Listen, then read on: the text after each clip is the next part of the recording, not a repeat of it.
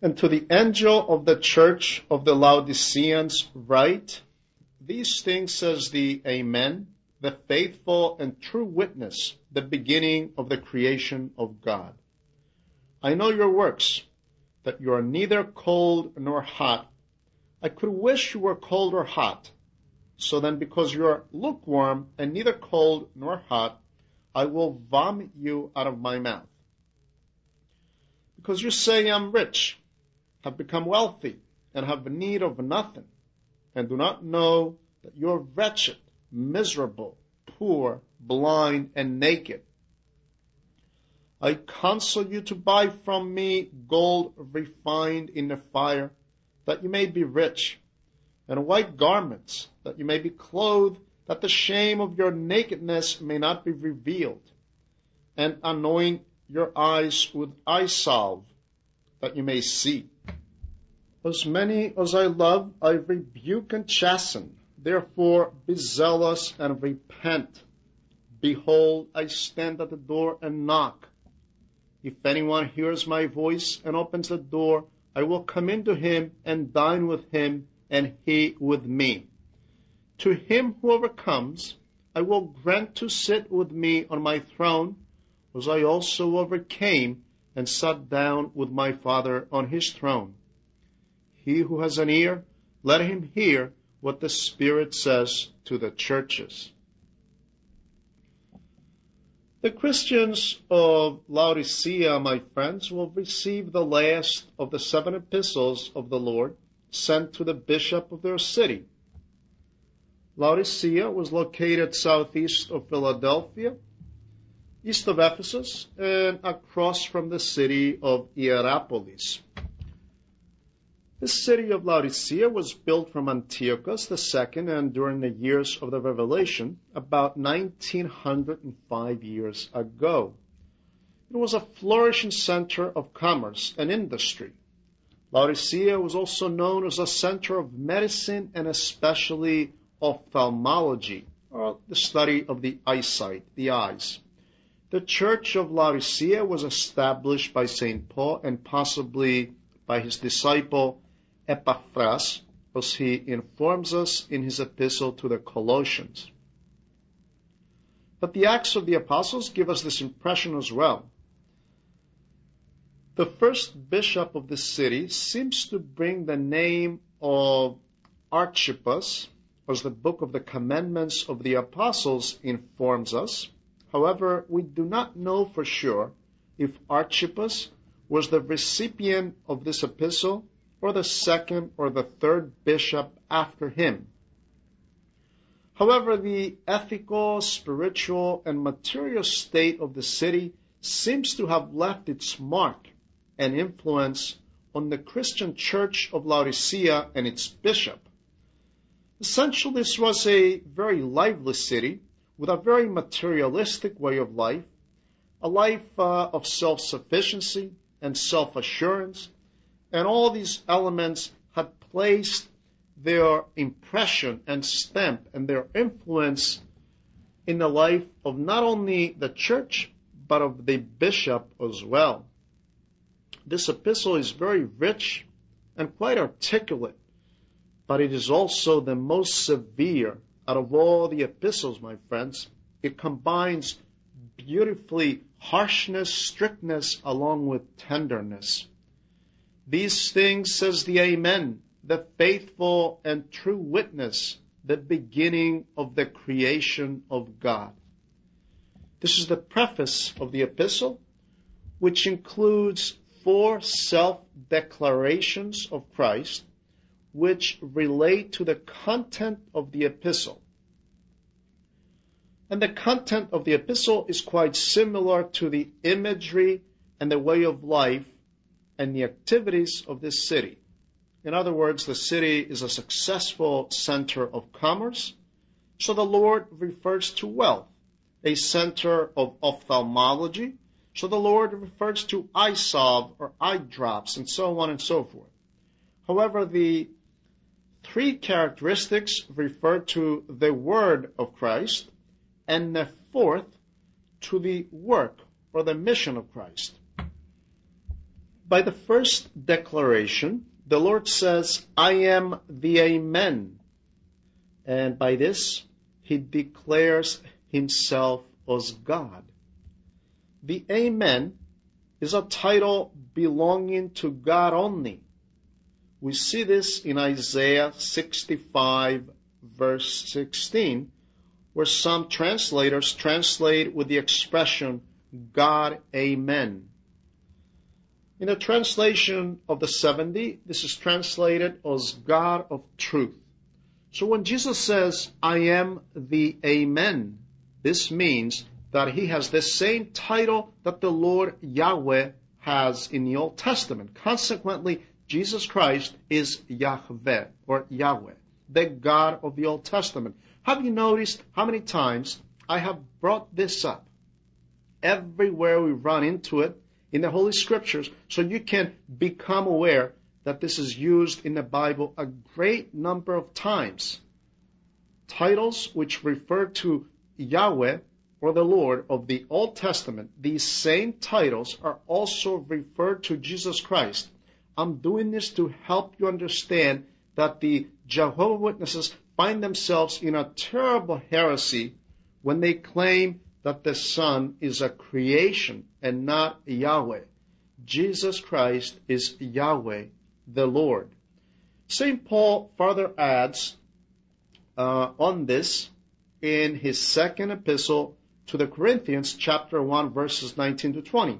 For the Son of God, Jesus Christ, who was preached among you by us, by me and Silvanus and Timothy, was not yes and no, but in him was yes. For all the promises of God in him are yes, and in him amen. So here we clearly see, my friends, that Jesus Christ is really the amen, the sure, the true, Yahweh, the Lord God. The other two declarations that follow serve to clarify and certify the first declaration, the Amen. And it shows one more time that Jesus Christ is the sure, the faithful, and the true, precisely because He's God and everything He says is true, sure, and right. In Him is yes, not yes and no. He's yes and he will always be this yes and the amen. This corresponds well with the verse of Paul, the word of God is faithful and worthy of all acceptance. 1 Timothy chapter 1 verse 15. So the word of God is trustworthy, but the word with a capital W is true and faithful. The word with capital W is faithful and true and worthy of all acceptance. This trustworthy incarnate God, the Logos, is the fourth declaration which Christ gives himself, and it refers to the praxis or the work of Christ. He is the beginning of the creation of God. I will ask you to please pay attention to this fourth declaration used by Christ. When he says, I am the beginning of God's creation, this attribute is not limited to the establishment of the church, but it extends to everything created, whether visible or invisible.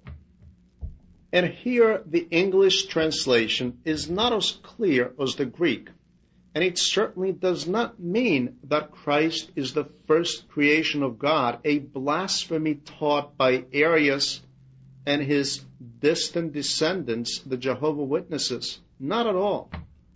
But to help you with the meaning of this verse, I will refer you to John's Gospel, chapter 1, verse 3, and this is what John says about Christ.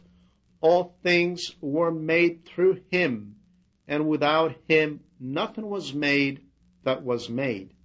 So everything, even the smallest and last pebble stone, the last cell, the last electron. All these were made through God the Word, and nothing came to existence without Him. Therefore, God the Logos, Christ is the creator of everything. The word beginning, I am the beginning of the creation of God does not mean the first created being, a blasphemy taught by Arius. Beginning does not refer to the first creation, but as St. Andrew of Caesarea beautifully interprets, the initial and dominant and uncreated cause of the creations, simply meaning that He's the one through whom all things were created. So He is the initiator of all creation. So Christ is not the object of this sentence, but the subject, to say it in the language of grammar.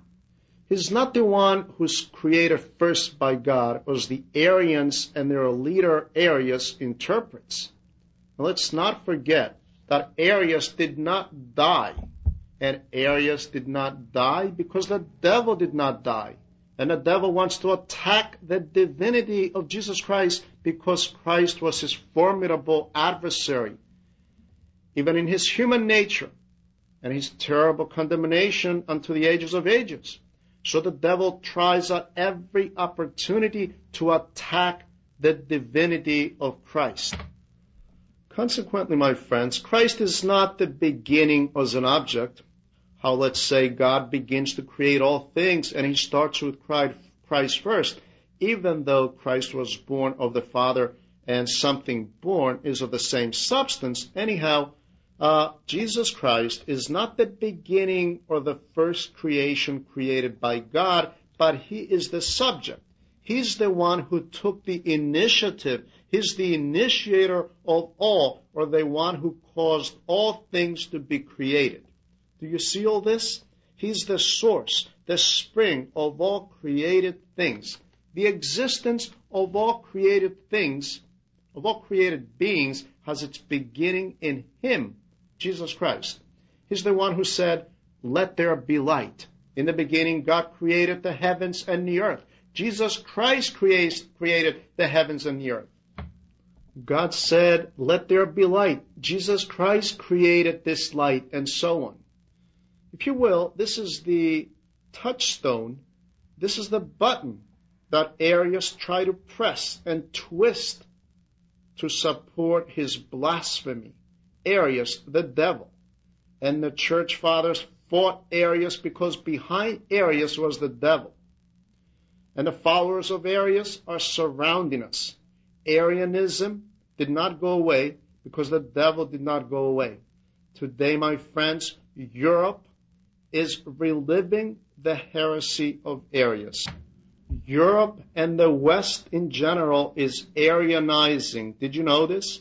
Father Justin Popovich explained this uh, very beautifully in his book, Men and God Men. He dedicates a special article, a special study that refers to the Arianizing Europe and the West. I am dwelling on this a great deal because we are now members of the common market and we will begin to have many things in common with the other European nations. Unfortunately, the godlessness of Europe and this Arianism of Europe will find its way here in Greece in such a way where we will begin to develop a different mindset. We will begin to look at Christ as a great reformer, but not as the God man. And this is tragic. Therefore, Christ is the initiator of God's creation. He is the subject, and creation is the object is the initiating force behind the creation of all things. In Him is the beginning of all things. Everything created owes its beginning to Jesus Christ. He is the creating power or the source of all creation.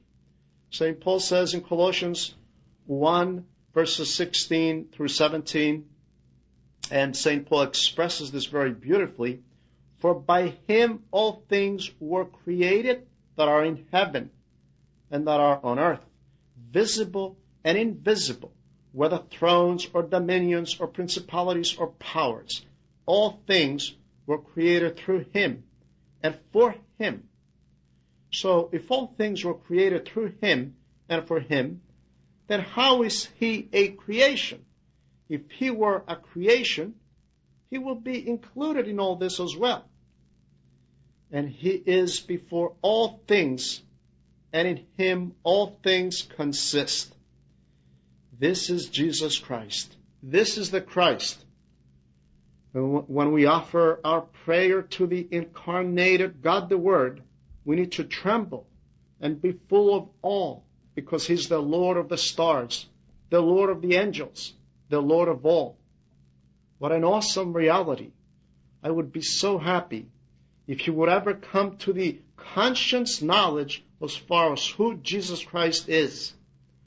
So with these four declarations, the preface or the introduction of the epistle closes, and it reveals that the one who will speak in the epistle to follow is the Almighty God, whose words are true and certain, since He is the Creator and the Lord of all. And we now come to the main topic of the epistle, which is directed to the Bishop of Laodicea. I know your works. I know your works, that you are neither cold nor hot. I could wish you were cold or hot. So then, because you are lukewarm and neither cold nor hot, I will vomit you out of my mouth. Some foreign interpreter writes about this. In these verses, we have great words of classical complex and emotional psychological truth. Truly, my friends, these are great and heavy words. But let's see this. Who is cold? He's the one whose faith and love is frozen, or he who is devoid of the energy of the Holy Spirit, according to St. Andrew of Caesarea. A cold man, frozen. And who is hot? As St. Paul says in Romans 12:11, he who is fervent in spirit, he who has a burning, boiling spirit. His spirit is at a boiling point. However, the bishop of Laodicea was neither cold nor hot, but lukewarm. Is it really possible for the spirituality of a faithful to regress and from hot to become lukewarm? Is it possible for someone to taste Christ and to end up behaving at some point in the future as they never tasted Christ? And after having tasted Christ, to turn his back on him and to begin to romance with the world and with the things of this world?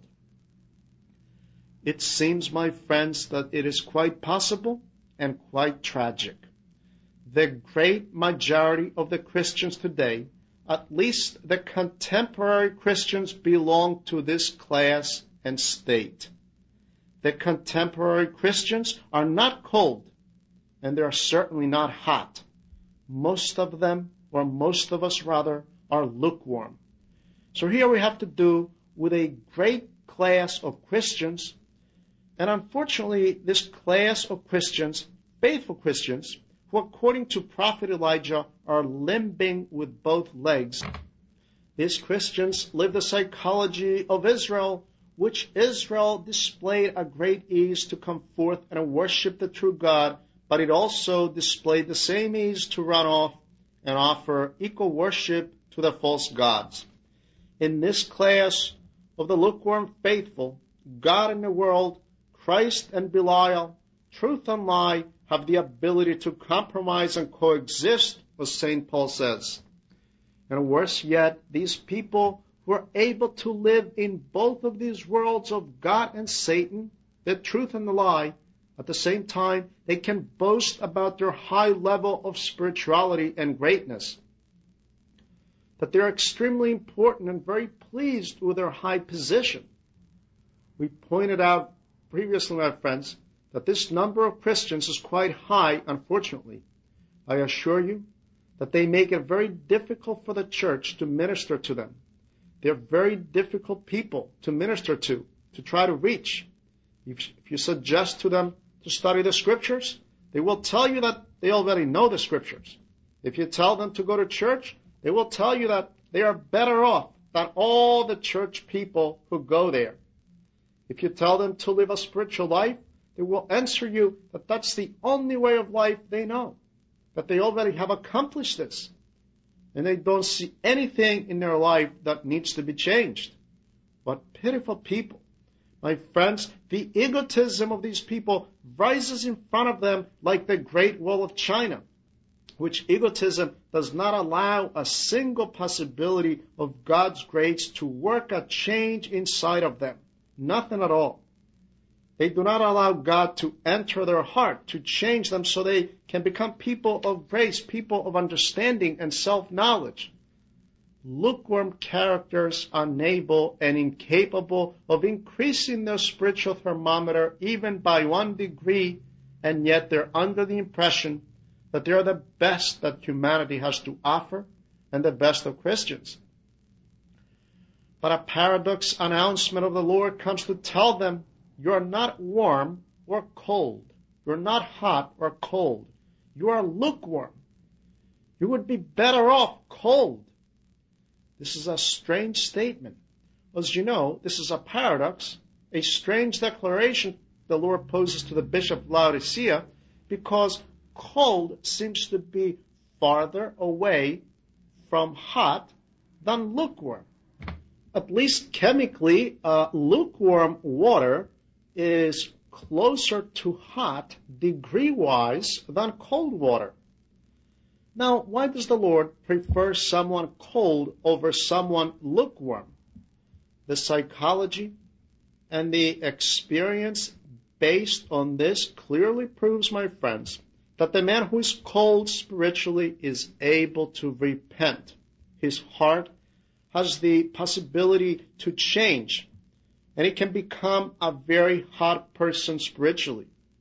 At some crossroad in his life, at some moment, a certain incident, the grace of God touches him. The right hand of the Most High God touches him, and he turns around. He changes his life. And you can see him. Yesterday, he was immoral, unethical. Today, he's pure. Yesterday, he was mocking and ridiculing the faith. Today, he's full of piety. Yesterday he lived like swine. Today he's clean and washed from sin. What happened? He repented. How many of these incidents we have? How many? The thief on the cross was cold at first. Both thieves were mocking Christ. It is not a mistake where one of the evangelists says that both thieves crucified with him were mocking him. Whereas Luke says that one of the thieves was calling out, Lord, remember me when you come in your kingdom. This is not a mistake because both of them were mocking the Lord in the beginning. However, at some point, at a certain point, a revolution took place in the soul of the one thief, of the one thief, not the other. When he witnessed that the Lord is forgiving those who crucified him, when he saw that the Lord does not curse, when he saw his softness and leniency on the cross, he transformed, he changed instantaneously. His soul started to boil. And he said to his other companion, Who are you cursing? Who are you mocking? The Holy One, the righteous. Are we in his class? We deserve death, but not him. And he turns to the Lord Lord, remember me when you come in your kingdom. From being cold as ice, he suddenly blazed like the sun, and he was the first to enter paradise. This is what the experience and the psychology of the cold shows. On the contrary, the lukewarm stays always lukewarm. The one who does not budge from his position because he's resting on his laurels, because he has the great idea about himself, as I was explaining to you previously. What caused this? St. Andrew of Caesarea provides us with a wonderful explanation of this psychology. The cold man has never tasted the fruit of faith. At some point, he tastes something. He tastes the faith, and immediately he says, this is exactly what I was looking for. And he becomes warm. However, the one who was warm at some point in the past by the Holy Spirit during baptism and then froze because of laziness and spiritual indifference, something that we are all very guilty of, he dismembered himself from the hope of salvation by scorning and criticizing the said faith. Meaning, since he observed something bad or something negative in the church, some scandal, some gossip, the very things we always hear, how can this be done in the church? He cut himself off. He's cut off from the hope of salvation. He said, why bother? I was growing up with priests and I saw how they lived. This priest used to do such and such. This priest does not believe. Why bother? There is no faith. Nothing matters. And he keeps a form of religiosity, lukewarmness, and uses the church as a coffee shop and a meeting place. This person has dismembered himself. He really has no hope of salvation with this mentality. It is truly dreadful. Let's be very careful about this. The first cause of lukewarmness is spiritual laziness, sloth, spiritual indifference. After this, since the lukewarm person does not have the desire to restart his spiritual life, to become warm again, he begins to look for anything negative in the life of the church. He gets stuck on some scandals and possibly the weaknesses of the clergy and uh, why our church doesn't have this program or that program. Why does our church ignores this or that area? And then he slowly poisons himself from all the adverse happenings and he destroys his hope and he withers. And the Lord now comes to do a reality check to the bishop of Laodicea. If we could only have the Lord next to us. And yet we do. We have him if we read the Holy Scriptures, if we listen to his words, and to tell whatever is necessary to pull us away from our disillusions. We all become so disillusioned. We think we are something, but we are not what we're supposed to be. We think we are. And the Lord now comes to bring the bishop of Laodicea back to reality. And he tells him, Because you say that I am rich, I have become wealthy, and have need of nothing. Rich in the spiritual sense, of course, but from the influence of the city, which was rich due to industry and commerce. And as I told you, the lifestyle of the city places its stamp on the life of the bishop and the faithful. As you can see, we are not immune to the state that exists around us, to our environment. Recessions, inflations, Wall Streets, deflations, the price of gold, silver, all these things certainly influence our lives and likewise influence our faith. So you say that you have need of nothing. You don't know that you are wretched, miserable, poor, blind, and naked. So this is who you are. Poor, miserable, blind, and naked. This is who I am. And how am I going to deal with this? How am I going to deal with all this when he will even reveal so many more, more other things in my case? And then how am I going to stand in front of you? But to think that how will I stand in front of you and you in front of me? And even more important, how will we stand in front of the Lord? This is what matters to us, my friends. Well, even though someone may think that he's something, God comes to reveal to us our true self. For this reason, let's hurry to discover ourself before the Lord reveals this to us. And worse yet, especially in front of all people and all angels on the day of judgment. But the words of the bishop once again, because I have become wealthy and I don't need anything, a rather unwise statement. Now it's quite unwise to say this in a spiritual sense, but it is not any more wise to say it in a material sense. I made my money, and I don't need anyone. How many rich people actually say this? How many of the rich talk like this? I don't need anybody. This is the psychology of the foolish, selfish, and the truly antisocial person who does not have the faintest idea how much his life is interdependent with the people around him. You pitiful person, when that piece of steak gets wedged in your throat while entertaining yourself at the restaurant of the year, you will see what another human being means. Any human being, rich or poor, and you have the audacity to say that you don't need anyone. You're antisocial and an audacious egotist, an incurable egotist if you say that you have become wealthy and you do not need anyone. Before that we need to constantly take spiritual self inventory. Am I warm? Do I feel the burning of the Holy Spirit inside of me? Do I feel the spiritual members of my existence upright? Do I have spiritual impulses and inclinations? And do I get excited and do I feel God's presence in different areas of my life?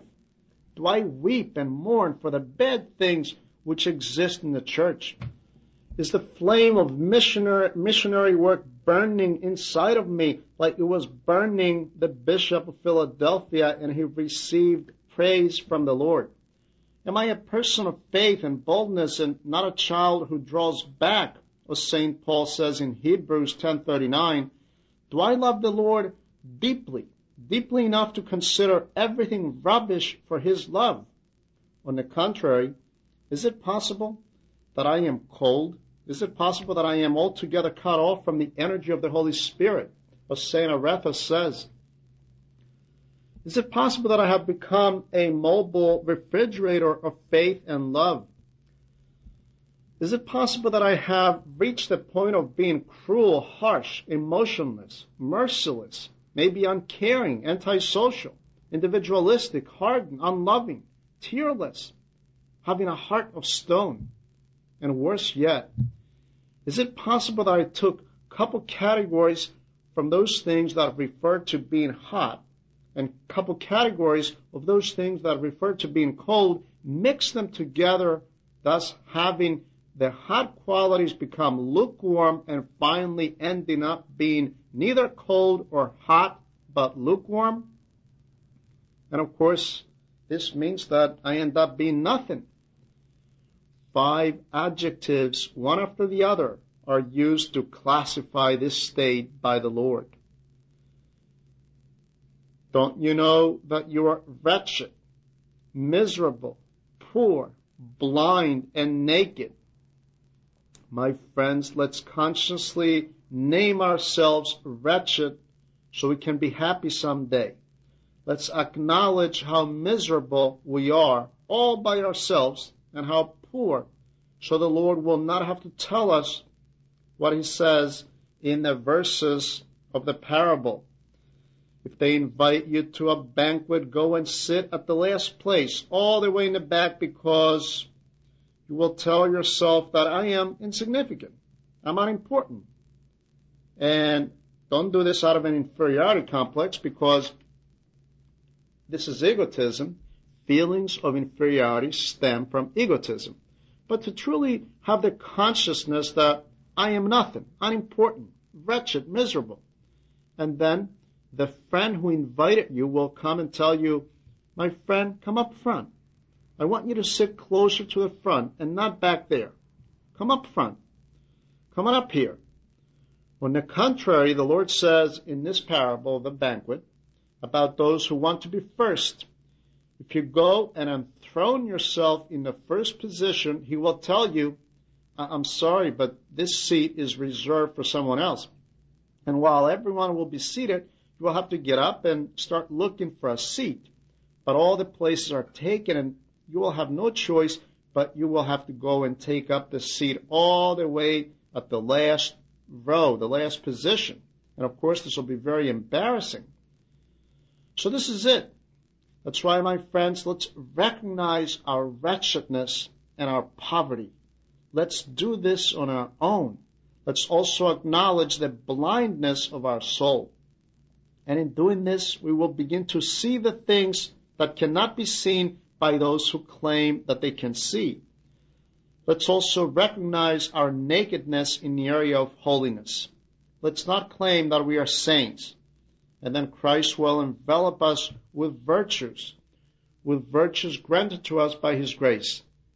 If we fail to do this, His threat is around the corner. I will vomit you out of my mouth. I will vomit you. As you know, if we want to induce vomiting, we drink lukewarm water. That's why this is such a beautiful epistle. It is so greatly and so well aimed. When we drink tea or some other beverage, hot chocolate or coffee, whether it is hot or lukewarm or even cold, we don't feel like vomiting. If we drink water very cold or even very, very hot, uh, we do not vomit. Now, now, why don't you try lukewarm water? Your stomach will begin to feel funny. You'll begin to get nauseated. And that's why Christ says, you are lukewarm. Figuratively speaking, he's saying, I tried to drink you, but I became nauseated, Christ says, and I will vomit you.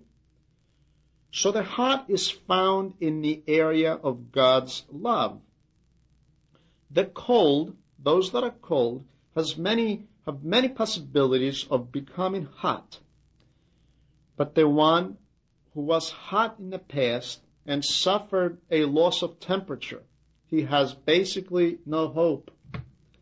His state has no hope because, as I told you previously, he lives the psychology of self-sufficiency and self-righteousness or self-assurance. The result is the, re- the, rejection by the Lord. However, there still seems to be some margins based on God's philanthropy. I will vomit you. I'm about to vomit you. Watch, doesn't say I'm vomiting you, but I will vomit you. And it is like saying, I am giving you some time yet to make the necessary adjustments. And something more. I counsel you, I counsel you to buy from me gold refined in the fire, that you may be rich, and white garments, that you may be clothed, that the shame of your nakedness may not be revealed. And anoint your eyes with salve, that you may see. Truly, all these things, as the Lord says, I counsel you to buy from me. All these things are to be found in Christ, because Christ is the gold, the precious treasure.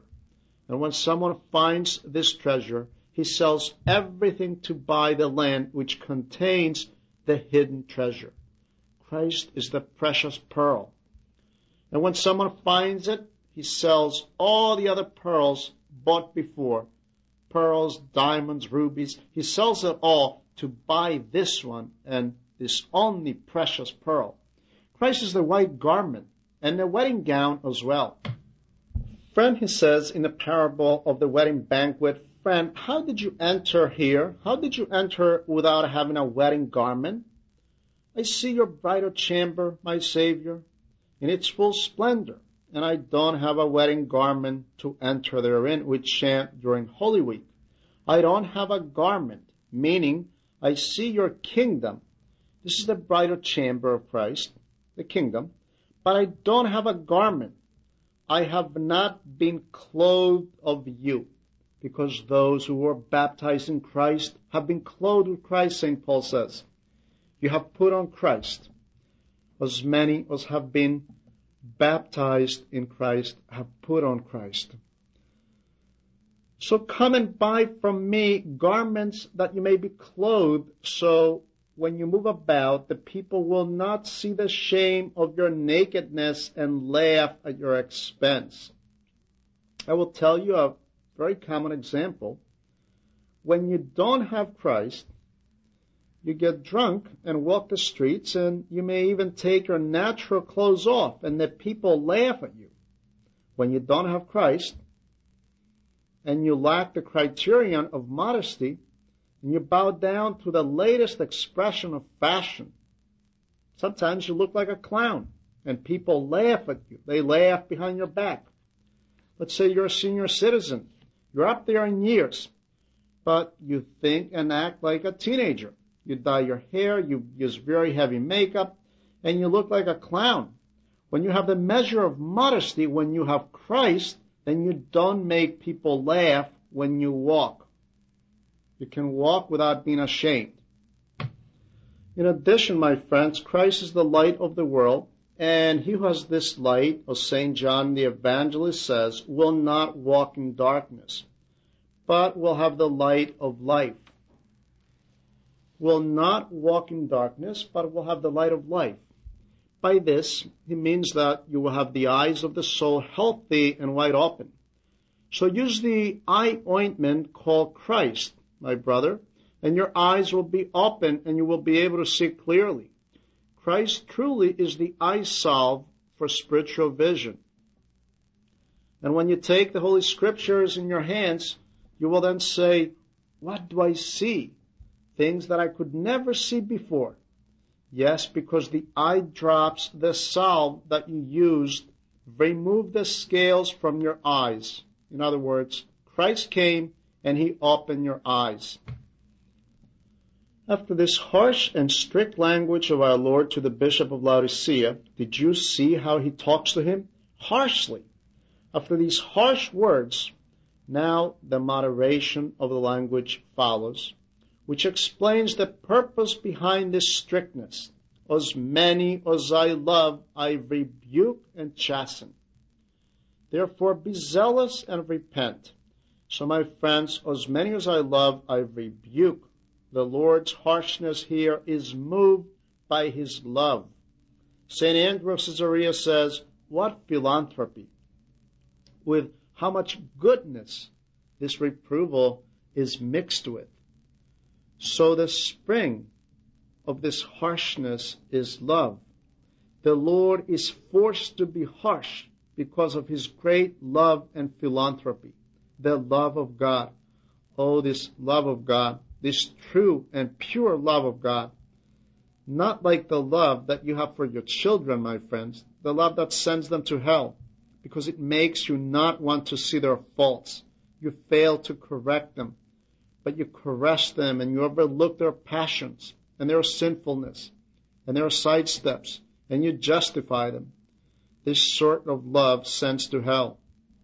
Christ truly loves, but his love is intertwined with discipline, a love that stabilizes and prepares for the kingdom of God. Reproof and discipline are the two means of God's correction and love for men. This is precisely what the Word of God advises in Hebrews chapter 12 verses 4 to 11. My son, do not despise the chastening of the Lord, nor be discouraged when you are rebuked by him. For whom the Lord loves, he disciplines, he chastens, and scourges every son whom he receives. Do you spank your neighbor's child? No, you only spank your own child, hopefully because you're only responsible for your own child. Along the same lines, God only disciplines those that belong to Him. He only chastises the children that He accepts as His own. If you endure chastening, God deals with you as sons. For what son is there whom a father does not chasten? And this is to our great benefit so we can become partakers of His holiness so we can become participants of God's holiness. For this reason, the Lord urges the bishop of Laodicea to repent and show forth the necessary zeal to return and to rectify his stand. Therefore, be zealous and repent. After this chastening and the justification for this chastening, a great scene of special tenderness takes place one of those rarely found in the scriptures. The judge pulls back and the friend appears with the most tender expression. Behold, I stand at the door and knock. If anyone hears my voice and opens the door, I will come inside towards him and dine with him and he with me. How beautiful. These words, my friends, reminds us of the Song of Solomon, the Song of Songs.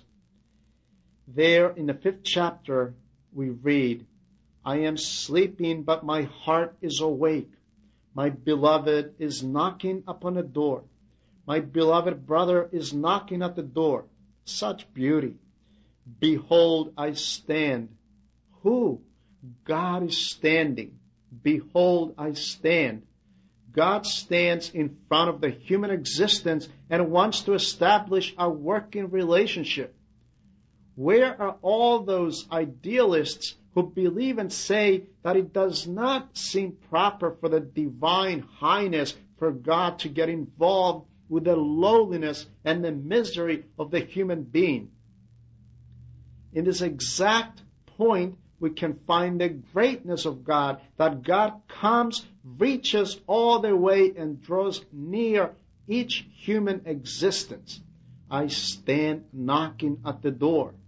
The human freedom of the soul is represented by the door which stays shut, even to God Himself, its Creator, who's the absolute owner of their hearts. And even God Himself stands outside. This is so profound. God stands outside of a person's heart. And here one can plainly see how much God respects human freedom. Christ only knocks at the door. He does not force the door of the human soul and the human freedom. This I keep knocking, kruo. I keep knocking, and this is in the present tense in the Greek uh, language, which shows continuous action. I keep knocking. And this shows the persistence of divine love. St. Andrew of Caesarea says, My presence is unforceful, Christ says. I only keep knocking at the door. And to those that open, I share in the joy of their salvation. If anyone hears my voice and opens the door, and here we see Christ, Christ is patiently awaiting the human response. The voice of Christ, my friends, is heard only by those who belong to Christ, only those who have a good disposition. Only these people open their heart with joy. They open the door of their heart to Jesus Christ. And I will enter inside him, and I will dine with him, and he with me. What a great display which shows how close, however close God wants to be with his people. God wants to live inside our house, the house of our heart, to be with us. Despite the lukewarmness of the Bishop of Laodicea, my friends, the Lord speaks with this great tenderness, with such love and closeness. This is the banquet of God's kingdom, and this banquet, while on earth, is the great sacrament of divine Eucharist. And the Word of God Himself said, he who eats my flesh stays in me, and I in him. I will come in and dine with him, and he with me. It is also the great banquet of God's kingdom in the age to come, which is the eternal vision of the person, of the person of Jesus Christ. The conclusion serves to end not only this epistle, this most great epistle, so strong in reproval and tenderness. It concludes not only this epistle, but also all the other epistles. It serves as a general conclusion. To him who overcomes, to him who is victorious, I will grant to sit with me on my throne, as I also overcame and sat down with my Father on his throne. He who has an ear, let him hear what the Spirit says to the churches. So who is he who wins? Who is the victor? The one who overcomes? The one who defeated all these three things. He defeated the world, he defeated his passionate self, and he defeated the devil. My friends, what a great invitation sent to us by the Lord. He who wins against these three temptations is invited to sit with Christ on the eternal throne of his glory and blessedness during the absolute and final triumph of Christ, but the final triumph of the faithful as well. Here, the first part of the book of the Revelation comes to an end. The first three chapters, which is the vision of Jesus Christ, the glorified Christ, who supervises, who oversees his entire church, and he sends either praise or criticism. And this for all the things that take place in the church. In the introduction of the book of the Revelation, this is described by the words ah, a y these things that are. And now the second part of the book of the Revelation begins with the fourth chapter, with the opening of heaven, and behold, I saw a door standing open in heaven, which are the things that will take place after this. That's verse 119. Write the things which you have seen, and the things which are, and the things which will take place after this, meaning the future of history, but it also includes eternity as well. By God's grace, we will begin the fourth chapter and the second part of the book of the Revelation at our next meeting. My dear friends, all those whose heart is thrilled with the Word of God, and open the door of their soul to Christ who knocks, they are ready to dine with Him, and He will dine with them. These are the great and rare moments of the soul which meets its Lord and begins the great and eternal feast with Him.